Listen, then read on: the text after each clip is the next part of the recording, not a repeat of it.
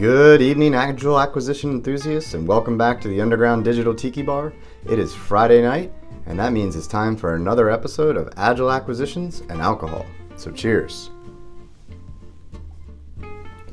Ah, all right, on tonight's episode, we are going to be talking about gratuitous software license agreements. Get your head out of the gutter.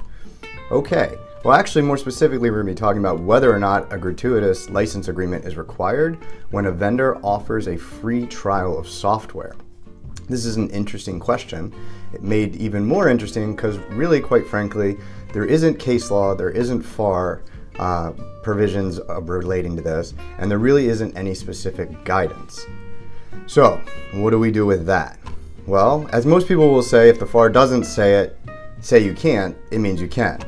More specifically, FAR 1.102 says if a specific strategy, policy, practice, or procedure is in the best interest of the government and is not addressed by the FAR nor prohibited by law, statute, or case law, executive order, or other regulation, that the strategy, practice, policy, or procedure is a permissible exercise of authority.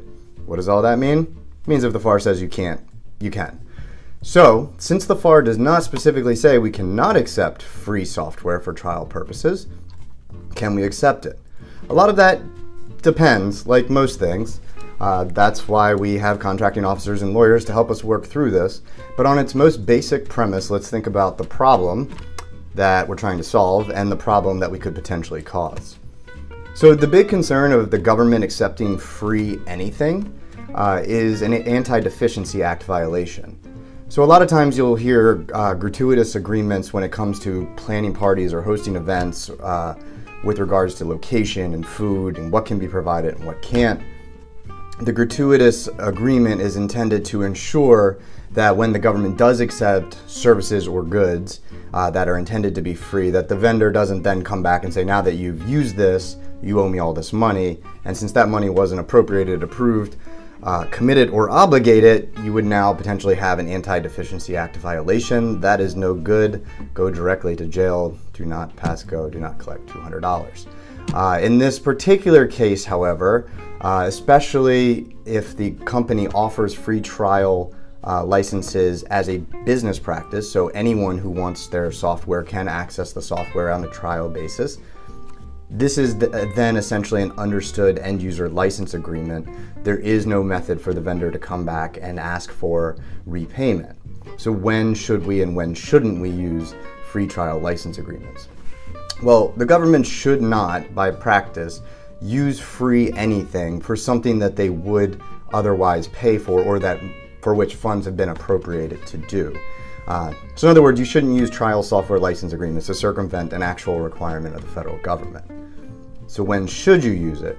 Well, certainly for market research. In fact, FAR Part 10 is pretty explicit that the, the federal government should do market research to the greatest extent they can and to use all the measures at their disposal. Certainly, getting your hands on free trial software and working through it and seeing how well that software might work towards meeting your requirement seems to be appropriate uh, and consistent with the FAR 10 intentions. Um, other concerns around accepting the free trials is does it create a FAR Part 9 issue, and an uh, uh, organizational conflict of interest? Have you somehow become biased by using free trial software before conducting a source selection? This one's a little bit touchy, but most likely the answer would be no. Hopefully, if you're using free trial software for the purposes of market research, you are using all of the free trial software at your disposal in that given market. So you're getting to experiment all of them equal equally. If certain companies don't provide that, then there's a couple of options of, that should be considered. You know, potentially reaching out to those companies, asking for a demo version of it or something that you can play with, or just basically not factoring into your actual selection process your experience with the free trial software, but actually using the free trial software to build potentially a short list or to better understand what your own needs are.